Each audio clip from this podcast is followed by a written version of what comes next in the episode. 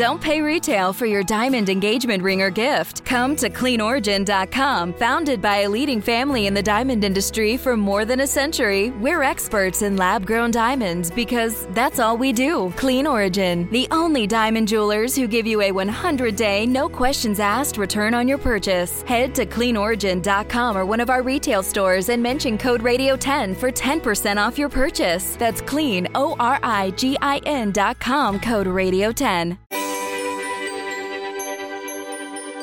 While severe weather prediction continues to improve here in the United States, a nearby neighbor is currently deep into their most comprehensive tornado study ever. As we travel north of the border to our neighbors in Canada, the team at Western University is conducting the Northern Tornado Project, or NTP. This project seeks to have a profound impact on tornado and severe weather prediction across the forecasting community, both nationally and internationally. Today on Weather Geeks, we are joined by two of the project leaders Western University's Greg Kopp, who is the lead researcher, and David Stills, the executive director of the project. Gentlemen, thank you for joining us on the Weather Geeks podcast. Thank you. Good morning. Let, us just dive right in. But before I do that, I want to give a bit more background to the listeners on, on, on who you are. Greg, you're the lead researcher on the Northern Tornado Project and a professor in Western University's Department of Civil Engineer, Civil and in Environmental Engineering, I should say. And you've chaired uh, committees on wind tunnel testing for buildings and structures. Uh, the lead researcher for the Three Little Pigs Project. You can best believe I'm going to ask you what that is a bit later. And then we also have David Sills, the executive director of the project. He's worked for more than 20 years as a severe weather scientist uh, with Environment Canada, which is very similar to the National Weather Service here, uh, and and or the in NOAA in in the Canadian region. He was awarded the CMOS Rube Hornstein Medal in Operational Meteorology and the Jeff Howell Citation of Excellence for Innovation these are two people that know their stuff. Before I even get into the details of the talk today, David, why don't you tell me how you got into meteorology? Were you one of these people that always did, that were just fascinated as a kid? And uh, just as a warning, Greg, I'm going to ask you the same question too. oh, definitely. Uh, I grew up in Windsor, Ontario, which is just across the border from Detroit and uh, lots of storms coming across that area. It's one of the stormiest places in Canada, actually. And uh, so, yeah, grew up uh, just kind of uh, transfixed with the weather and weather forecasting and watching the, uh, the great meteorologists in the Detroit market, uh, each with their own radars and uh, all the excitement that that brings. And um, yeah, one of the things that always fascinated me was there'd be tornadoes that were on the American side, and then when the storms came across to the Canadian side, they would kind of dissipate and uh, that's that's what I wanted to to look into when I got into research, and and it was the influence of the Great Lakes that uh, that caused that difference. So can, can you can of, you geek out on that for a second? Can you talk to the listeners about what the influence? Because I suspected it was the lakes, but from a weather or meteorological perspective, explain why that happened. Sure. Well, you've got big old Lake Erie sitting there and uh, it produces lake breezes. So this is a stable marine air over the lake that moves inland through the day and it, it ends up uh, you know in, in, a storm environment when you get a southwesterly flow uh, you end up with a lake breeze front just to the west of windsor kind of over the detroit area extending off to the northeast. So when those storms come in from the southwest they may intensify briefly as they, they hit that boundary. And then as soon as they cross into the marine air they start di- to dissipate. So there's lots of examples where you've got the big severe weather on the us side. And as soon as it gets into the windsor side things begin to fall apart and it, it, doesn't really come back together again until you get away from the lakes. So that that again, it fascinated me, and I, I needed to know why. And uh, through my PhD research, that's that's what I focused on. So uh, got the answer. Very fascinating. Now, Greg, you, we're going to let you join the club here today. You're on Weather Geeks, but I see that you're in an engineering department, but you're certainly doing weather. I'm, I'm just kidding, by the way. But tell us about how you really got into the weather side of your profession. Um, well, it's an interesting question. As you said, I am an engineer. I um, uh, all my work was on fluid mechanics and doing wind tunnel testing and aerodynamics and that kind of thing. I got a job at Western where uh, we have this group of, of wind engineers, and uh, I didn't know anything about that actually before I got the job. And uh, somehow I got it. They wanted someone who could do some wind tunnel testing. And uh, as I was working here in the beginning, um, the insurance industry came to us and said we're worried about damage to houses, and so we developed the Three Little Pigs project uh, in collaboration with them, and and that was to really look at performance of housing under severe wind.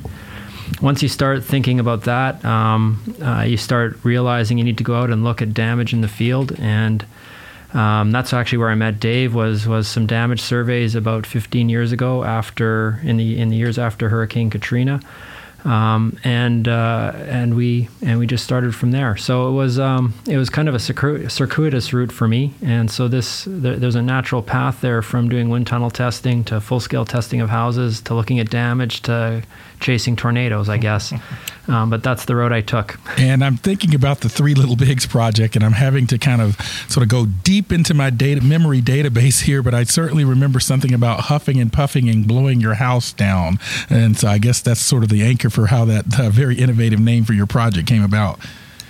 Yeah, that's right. It, um, we were we were applying for a grant. We were going to do full scale testing of, of, houses in a lab under under severe wind load, and uh, and uh, we had a really technical engineering name for it. And someone senior in the university just said, "Oh, it's just the Three Little Pigs," and um, and so we actually went with that. And uh, everyone, everyone kind of gets that huffing and blowing. The big bad wolf, you know, is the wind. And you know, we travel the world uh, doing our research, and almost every culture I've been to has a story about uh, the big bad wolf, and uh, and they have some variation of the story. So it resonates really around the world and uh, and people understand intuitively immediately what we're what we're trying to do with it. All right, let's now with that intro, let's talk tornadoes. Now, I think people that listen to Weather Geeks are familiar with Tornado Alley here in the United States, and ironically, there's an emerging area here in the southern United States where I live called Dixie Alley. Is there a Tornado Alley in Canada? There are actually a couple of tornado alleys in Canada, and uh, one of them is kind of sculpted by the Great Lakes. And uh, it's that area between Lake uh, Huron and Lake Erie and Lake Ontario. So it runs basically from Detroit, Windsor up to the Toronto area, and then even into Quebec and uh, and towards Montreal and Quebec City.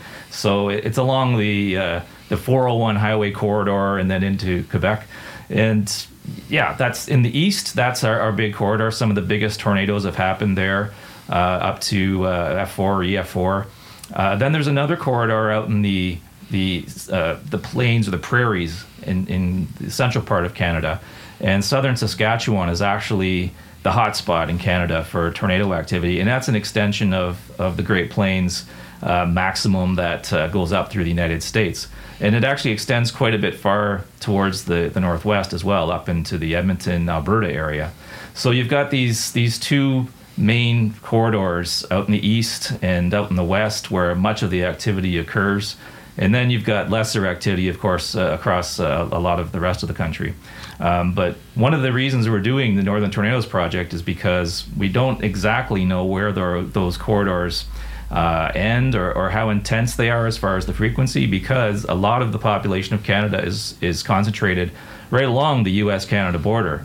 Uh, 90% of the population is within um, about 100 kilometers or so of the border. So you've got this huge expanse across across the country here where there's not a lot of population and a lot of uh, the, tor- the tornadoes that occur never get reported. Uh, so we really are trying to figure out uh, what the actual occurrence is, what the actual risk is across Canada.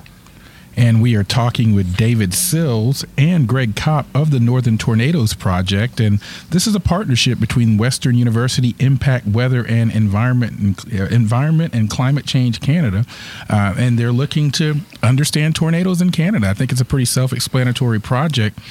Relative to the United States, I mean, I think the numbers are a bit different in terms of the number of tornadoes you receive. Can you clarify that? Yeah. Uh, if, if you look at the actual number of verified tornadoes over the, the last 30 year period we looked at was 1980 to 2009, we get on average about 61 tornadoes per year. So that's obviously far less than, than what's uh, verified in the US. Um, but one of the projects, while I was at Environment Canada, one of the projects that I worked on was uh, trying to get a better idea of tornado prone areas across Canada. That was for the building code. And one of the things we did was uh, tried to, to fill in those gaps. As I said, there's these large gaps where the population density is quite low, and we wanted to fill in those gaps. Uh, and in the past, the, the way they've done that is just use population density. But we wanted to try to bring in something, uh, a meteorological parameter that would help us. So we have a really good lightning data set now. And so we decided that uh, lightning represents thunderstorms, and we're assuming that if you have a thunderstorm, you've got a chance of a tornado. So let's use that as a proxy. So we used uh, the lightning data set across Canada, the population density across Canada, and the observations of tornadoes that we did have to try to statistically model uh, the tornado frequency across the country. And it did fill in a lot of those gaps. Uh, we, in the areas that are away from population, it, it, filled in those those numbers, and even in areas that we thought we knew uh, where where things were happening in the southern prairies, uh, it filled in those areas too. To the point where now we know that southern Saskatchewan is the big maximum in Canada as long as that modeling was correct. And that's one of the reasons we're doing the NTP is to, to validate that model. But when we did that, that uh, modeling exercise, the number of tornadoes across the country increased from about 60 to about 230. So if that's the case, we're only capturing a small fraction of the actual tornadoes across the country uh, when we when we have the operational verification that we do with the damage surveys with Environment Canada and so on. And uh, so we, we really need to, to validate that model and those results and get a better idea. Uh, it, it, are those missing tornadoes actually out there? And, uh, and what does that do to the, the picture of risk across the country? It's it's very interesting that you mentioned lightning. I, I, am teaching my satellite meteorology class at, at, at, this semester at the University of Georgia, and we were just talking about the the geostationary lightning mapper that's now flying on the GOES satellite, and I was mentioning something called the two sigma jump to the students the other day, and that's some research that I've seen in the peer review literature that talks about sort of a two sigma jump in lightning activity and relationships to tornadic activity. Are, are you familiar with any of this research? Oh, definitely. We actually had a lightning mapping array in the Toronto area for about five years just recently. And that's that's the array that can capture every detail in 3D of every lightning flash. And it's kind of the gold standard in lightning detection. And that's where you can really see these uh, two sigma lightning jumps and try to relate them to uh, the onset of severe weather, including tornado development. So we, we actually are in the process of uh, of verifying these lightning jumps that we did detect and whether they're associated with severe weather. Uh, and we, we do have access to that data from the new uh, geostationary lightning mapper, the satellite-based lightning mapper. It's just up in Canada, it's a little a little more uh, difficult to to use that data because the data only goes so far across the country because there's a northern limit to it, and also once you get into the northern edges of that uh, coverage, uh, the the grid the grid points start getting larger.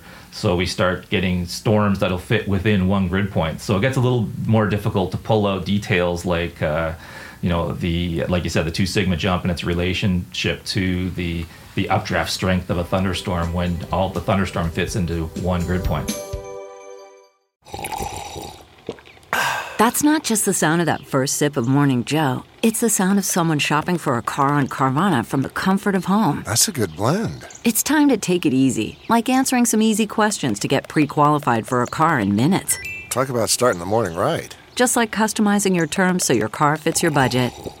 Mm-mm-mm. Visit Carvana.com or download the app to experience car shopping the way it should be convenient, comfortable. Ah.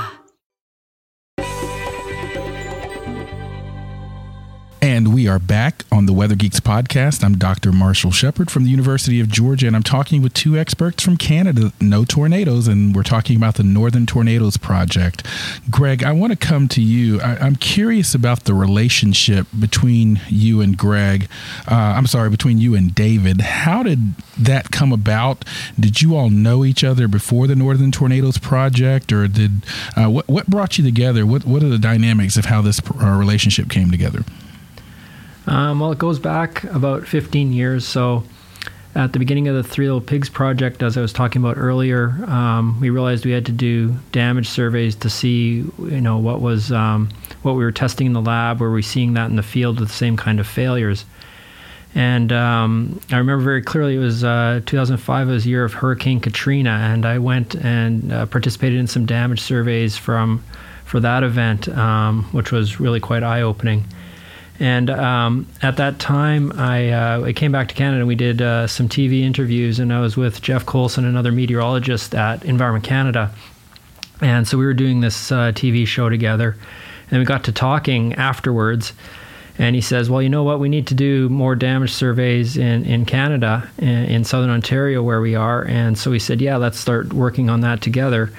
And that's where I met Dave because Dave had been doing damage surveys forever um, already. And so we got to know each other there. And when you're doing damage surveys, you're looking at stuff that breaks. So you need uh, an engineering expertise. And so we thought it was a good partnership between the meteorologists and, and the engineers in that way.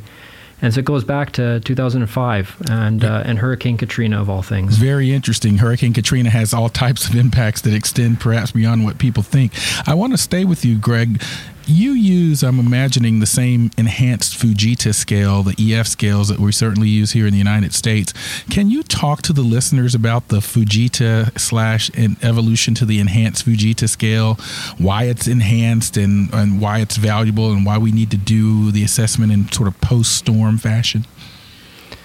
Sure. Well, yeah, Fujita came up with the first scale, and he he uh, he broke uh, the wind up into a scale of a range of wind speeds up to up to the speed of sound, and then he um, had damage observations from those uh, tornadoes and tried to estimate wind speeds, and then that's that's where it fit in, and you and you got the catastrophic damage at at F five. Um, I guess over over time, engineers had some concerns about some of those those speeds in Fujita's original scale. Um, especially the, the, the F5 was reliant on on the performance of wood frame houses under under severe wind, and there was um, some thinking in the engineering community that that those wind speeds in Fujita's original scale were too high at the upper end, that you could actually destroy a wood frame house at a lower speed. And so the enhanced Fujita scale came about. That was done, led by Texas Tech University, and they had um, uh, uh, some engineers and some meteorologists together, and they and they used their expert opinion and uh, and updated the scale. They did a few things that were really important. Um, they brought in a whole bunch of new damage indicators that uh, wasn't in that weren't in Fujita's original scale and then they they categorized the damage by um, from kind of onset of damage to total destruction, and they called these degrees of damage. And so for each of the damage indicators, we have these degrees of damage. So that's a really useful improvement to the scale. And then they, they really estimated, or if you want to be critical, you say guessed, um, the wind speeds that were associated with that. So the wind speeds that we have in tornadoes um, are, are estimated based on the damage caused and those are, are estimates of, of the wind speeds based on the damage. So if a tornado passes by and doesn't hit anything, it doesn't get rated, or in Canada we call it EF zero. In the US, uh, it's EF unknown. Um, but if it hits something, and uh, depending on what it is, it can it can you know the damage can be um, uh, rated based upon what it hits. And so, uh, as Dave was talking earlier, in Canada, we have these largely unpopulated regions, which means there's not a lot of infrastructure there. There's a lot of trees in the, in the prairies, there's grasslands. And so, there's not a lot of things to hit. And so, it becomes hard to detect tornadoes. Uh, but that's really how it how it comes about. Very interesting. Now, I, have been in con- uh, con- conversations with engineers and meteorologists here in the states, and I understand that there is uh, some more thinking about maybe updating the enhanced scale again, perhaps incorporating real time radar data or Doppler on wheels. Uh, is that a real thing? Is there a real possibility that we may see even more augmentations or enhancements to the scale?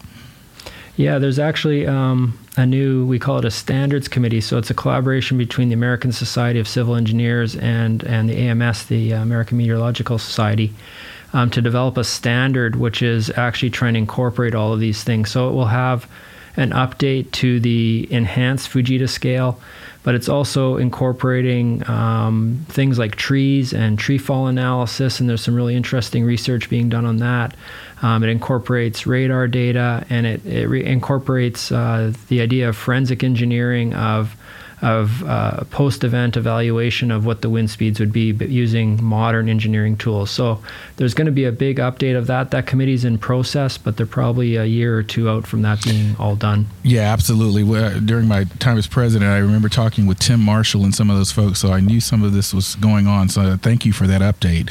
I want to come back to David now because you mentioned earlier that relative to U.S. numbers, uh, tornado numbers in Canada are, are less talk to us about the meteorology of why the U.S. is a bit more tornado prone in general than Canada. Oh, I think it's it's got a lot to do with latitude. Um, when it comes to mid June to mid August, uh, southern Canada is just as active as anywhere in the U.S. and we get the big tornadoes too. We we've got uh, uh, F5 or EF5 tornadoes that can happen here, uh, especially across uh, the southern prairies. Uh, big wide tornadoes, you can get them, you know, two kilometers wide. So we, we can get those big tornadoes. It's just that the season is shorter, especially in the the prairies region and so it just is really active for those those few months and we definitely saw that this uh, this summer when we were doing uh, our, our, the NTP project across Canada for the first time how active it got just as you started to get into the, the middle of summer and then it, it just quickly shuts down I mean they're having snowstorms and blizzards out there right now so it's it's just that that short shot of, of summer weather that gets up there and uh, you get all this activity and then it shuts right down. Whereas in the U.S., that lasts quite a bit longer. Uh, in the eastern part, uh, as I said, in Ontario, Quebec, our season lasts a bit longer, uh, but it's not quite as active in the middle of summer as it is on the prairies. Uh, so our, our, this season there is is a bit longer, but just the numbers aren't aren't there uh, as far as compared to the, to the U.S.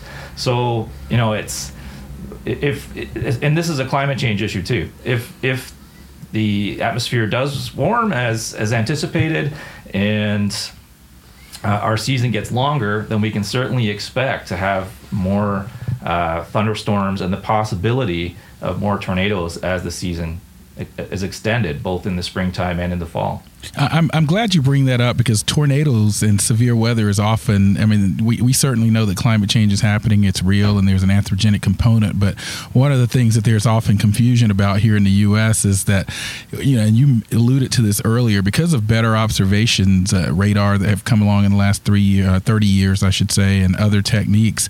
Uh, uh, we've been able to detect tornadoes that perhaps were missed 40 years ago. And so uh, there, has been an uptick in sort of statistics. And so people sort of erroneously link that to climate change. Much of the scientific literature is a bit inconclusive on relationships between climate change and tornadic activity. Uh, and we understand that those observational uh, improvements are leading to more tornadoes being observed. And it sounds like that's the case in, uh, in Canada as well. But I, I like the fact that you did discuss some plausibility in terms of tornado environment environments and climate uh, change, which I know that people like uh, Dr. Victor Gensini and others have published on in the scientific literature. Uh, is, is, that that what you observe in Canada as well? This sort of misreading of some some of the tornado trends. Well, that's right, and, and there is some concern in the. Uh, in the forecasting community, I guess that people are getting the impression that there are more and more tornadoes happening because we're finding more. Um, even before we started really looking hard with NTP and, and projects before that, uh, just the rise of consumer electronics and people with their cell phones, and it, we're just getting so much more data, and with social media as well. We're just getting so many more reports of tornadoes now than we used to. So the numbers are going up, and this is particularly true for the weaker tornadoes. There's a lot more EF0, EF1 tornadoes that now that we've had in the past. So when we want to look at trends, long-term trends, we really have to kind of filter those out and start looking at maybe EF2s and above and how those have changed over time because we we, te- we think that those tend not to get missed uh, in the historical uh, records. Uh, it's it's possible that they do, and we're actually finding with NTP that we're finding some EF2s in the forest that we never knew about. But in populated areas, uh, it, you know, th- those stronger tornadoes, uh, the, record is probably pretty good. Uh, we're just seeing a heck of a lot more EF0s and EF1s than we used to because of all these different factors, these anthropogenic factors that have been introduced into the tornado record Yeah, absolutely, and I think that's something we, we sort of experience here. I want you mentioned data, and there's something that caught my eye that perhaps Greg or David, uh, I'll, I'll come to you initially, Greg. Uh, you also have an open data site where people can report a tornado in the area. Uh, how does that work, and how does it uh, impact the research in the uh, Northern Tornadoes Project? Yeah, you're right. We um, well, one of our mandates is to have everything that we do be public, and so we're, we're both uh, Dave and I are firm believers in open science, and so so that's a natural part. And our library has been great at uh, building a website and and permanent archiving system for us. Um, our mandate also is to try to capture every single tornado in the country, and uh, and so that's a that's a challenging task for what's a relatively small group here. And so, getting the public engaged with, with the process um, is something that we're, we're trying actively to do. Canadians are obsessed with weather, anyways, so, so uh, we think it's quite a natural thing. and um, and with social media, um, uh, you know, we've developed our own hashtags for Twitter, and those are starting to take off a little bit. And uh, and we have the reporting on the website. So all of that, I think, is going to help us uh, do a better job of capturing data for all of these events. Go ahead and give us the uh, social media and, and, and websites. Uh, the website's uwo.ca slash NTP, so very simple. And uh, in, in, in Canada, we've been using um, um, hashtags uh, for, for storms. So we live in Ontario, so it'd be uh, hashtag OnStorm, O N S T O R M. And uh, so we, we decided to use something similar. So if you want to report a tornado to us in Ontario, it's ONNTP. And uh, and so we have that in every region. If there's a, if there's one in Saskatchewan, it's SKNTP. And so um, we actually have it surprised us. We have people that are are actually advocating for us and, and actively using uh, the hashtags and, and we're seeing some growth in the use of that. So that's kind of an exciting part of it and, and, and getting the community engaged with it, just like we had the Three Little Pigs project, people can understand that. Um, and getting the community engaged with this too also. I think eventually will help with, um, well, we'll get better data, but also it helps uh, with community safety and things like that too in these severe weather events. CarMax is putting peace of mind back in car shopping by putting you in the driver's seat to find a ride that's right for you. Because at CarMax, we believe you shouldn't just settle for a car, you should love your car. That's why every car we sell is CarMax certified quality so you can be sure with upfront pricing that's the same for every customer. So don't settle. Find love at first drive and start shopping now at CarMax.com. CarMax, the way car buying should be. We are back on the Weather Geeks podcast. I'm Dr. Marshall Shepard from the University of Georgia, and I'm speaking with Greg Kopp, who's the lead researcher in the Northern Tornadoes Project, and David Stills, the executive director of the project. So uh, we have a meteorologist and we have an engineer, and we're talking tornadoes north of the border, or at least north of our border, south of your border, I guess, in terms of where we are located. what are some of the myths, David, about tornadoes that you hear in Canada. I wonder if they're the same ones that we hear in the United States. Are there any myths that come to mind that you often hear about tornadoes? Well, yeah, there's a number of them, and, and the biggest one is that oh well, tornadoes don't happen here. right. Uh, there's there's a large uh, percentage of the population uh, in Canada just, that just thinks that tornadoes are an American problem, and uh, are really surprised when it happens in their backyard. Uh, so, so that, I mean, that's one of the myths we'd like to dispel with uh, with the work we're doing with NTP. Is uh, hey, tornadoes can happen anywhere in this country. In fact, we did a damage survey for a, a tornado up in Northwest Territories this year. That was our first time north of 60 degrees latitude doing wow. a damage survey. So, it, it, and we know that they happen up there too. This is the first time we've actually had the evidence to go up there and check it out and run the drone and, and that kind of stuff up there. But yeah, I mean, it, that's that's the main myth I think is that you know tornadoes don't happen here. Uh, another another myth, uh, and I know this is prevalent in the U.S., is that uh, tornadoes don't hit cities. Right. Uh, they they somehow magically disappear as they're entering cities. And we had an event last year that actually uh, there was a tornado outbreak in and around the nation's capital in Ottawa, and that rattled a lot of people because there it was uh, F, EF2, EF3 tornadoes right through uh, I mean, it was in view of the Parliament Parliament buildings in Ottawa, And I think a lot of the senior managers in Environment Canada, maybe even some of the, the political actors uh, in Ottawa, saw this tornado go by. And, uh, you know, there, it was something like $300 million in damage. Thankfully, only a few injuries and no fatalities. But I think it, it woke a lot of people up to the fact that, that cities are not immune. And in fact, they're pretty vulnerable. Uh, the, the electrical transmission network in, the, in Ottawa was down for days uh, when this tornado went through. So it really opened people's eyes uh, to the possibilities that hey, you know, cities are, are vulnerable to. Yeah, we we we're here in the Atlanta area with the Weather Channel, and we certainly have our own experience with an EF2 level tornado that sort of plowed through downtown Atlanta in 2008. So uh, I, I think that was sort of an example and a wake up call even for people here too. And I've seen research by the likes of Walker at Ashley and some of the folks at Northern Illinois that talk about this expanding bullseye, which is as cities and sort of uh, urbanized spaces, uh, suburbanized spaces expand, uh, that's there's likely to be more damage and, and impact. And so, Greg, that takes me to you because you specialize in wind engineering and damage mitigation with the Northern Tornadoes Project. What are some of the advancements or best practices that you've come up with in the last couple of years that uh, since you've been involved in this project, or things that you've seen that are like, okay, that's a, a step forward? Um, well, uh, you know, with um, a lot of the technology was developed uh, in the hurricane coasts uh, for for the U.S. Um, so South Florida has a really um, really good building code, and uh, and and there's a lot of technology um, to mitigate the damage. And we're we're we've been trying the same thing with Canadian construction. Canadian stru- construction is quite different. We have a very um, very strong uh, insulation requirements so that our houses are well, the, the, the codes are heading towards net zero, and um, and so there's very advanced construction there, but they're not built to be resilient. And so we've been taking the things that we've been doing in the lab and uh, and working with builders to try to get them to implement some of these technologies. Uh, I'm really excited. We had a project uh, in a neighboring community now where a group of four or five builders are coming together and they're going to use um, and they're building a tornado resilient community um, for for up to EF2 and uh, and they're uh, trying some of the things that that we've been doing here. Um, Moore, Oklahoma, of course, uh, implemented a change in their building code to make um, make their houses much more resilient to gain up to an EF2 level, and so some of those measures are very similar. Although our housing practice, our building practice, is a bit different in Canada, and so we didn't have to do actually as many things here.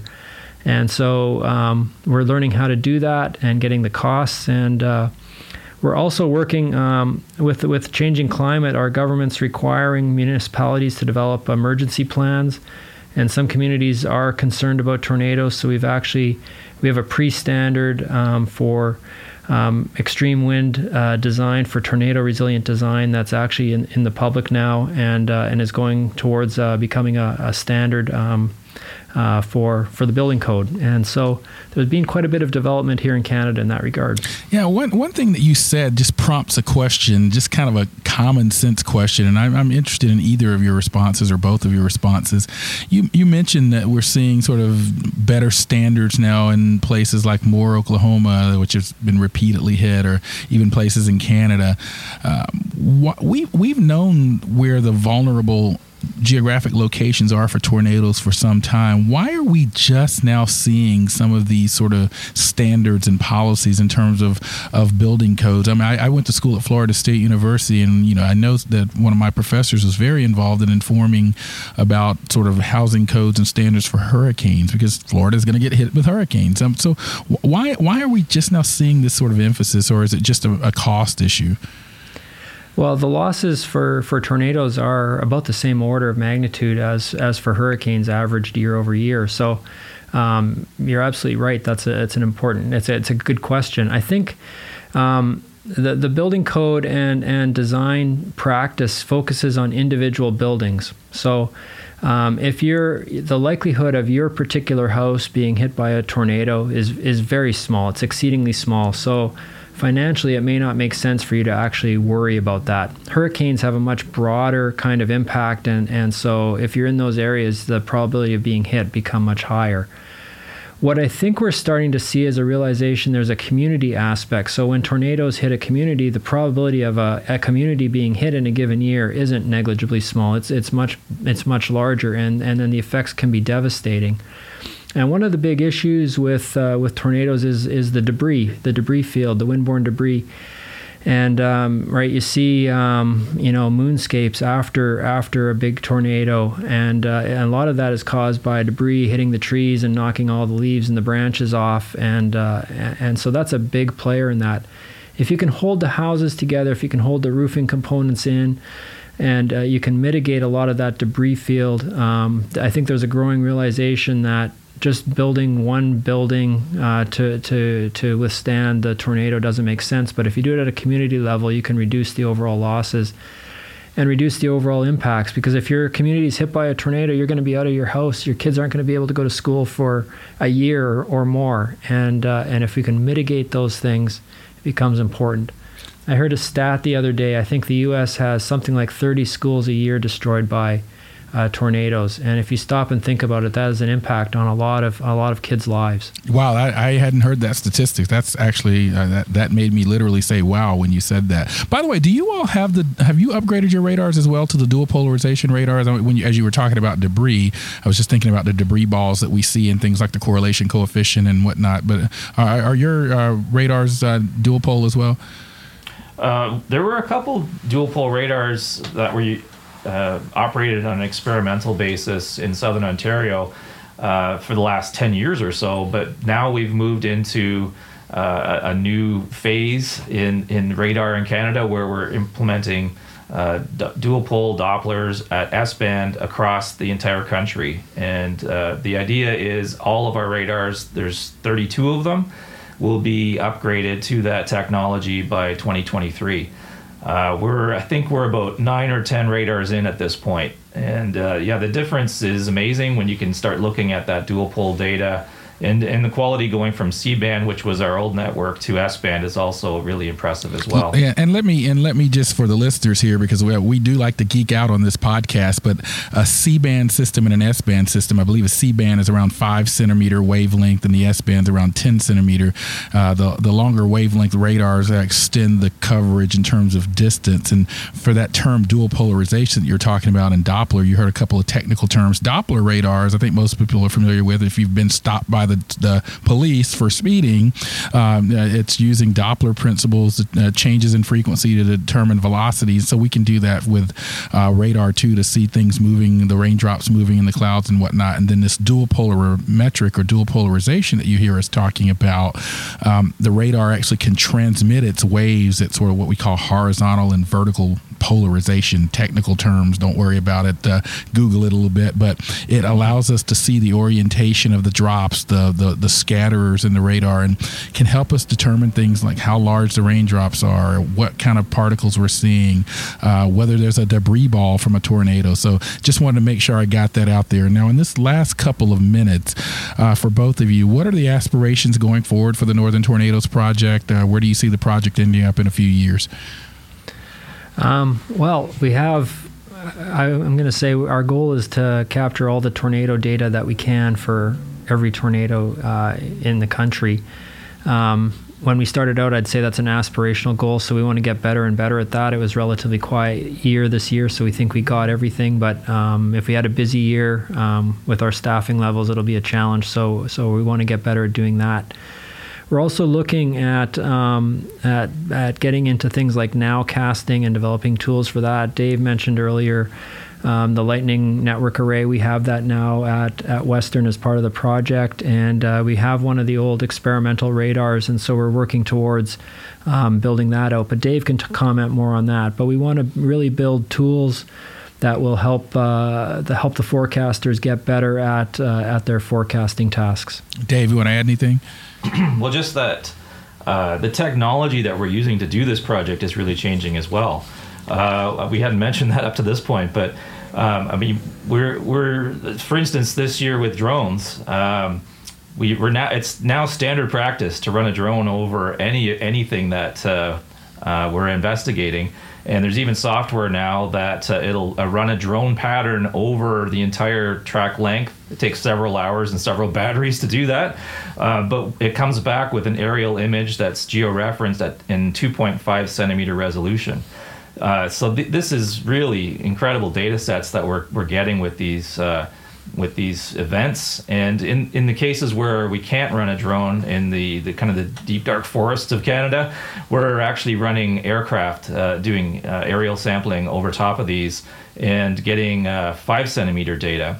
So we're getting data at really unprecedented resolutions uh, as far as Canadian projects looking at uh, tornado damage, or, and even internationally. Those are really uh, fine resolutions and generating these kinds of data sets that we can learn more about how to detect uh, tornadoes both in forests and in croplands and that kind of thing. Well, this is where we have to come to a close. I've really enjoyed this discussion, and hopefully, the Weather Geeks listeners have a, a, a, better appreciation for tornadoes in Canada, but also just tornadoes and the process of damage assessment and the Fujita scale. You, you all have dropped quite a bit of geekable knowledge on the Weather Geeks podcast. I want to thank you both for joining us. Thank you. And, and, this has been Dr. Marshall Shepard from the University of Georgia. Thank you, as always, for listening to the Weather Geeks podcast. Uh, we'll be here the next time. Check us out for a new episode. Go subscribe if you haven't. Have a good one.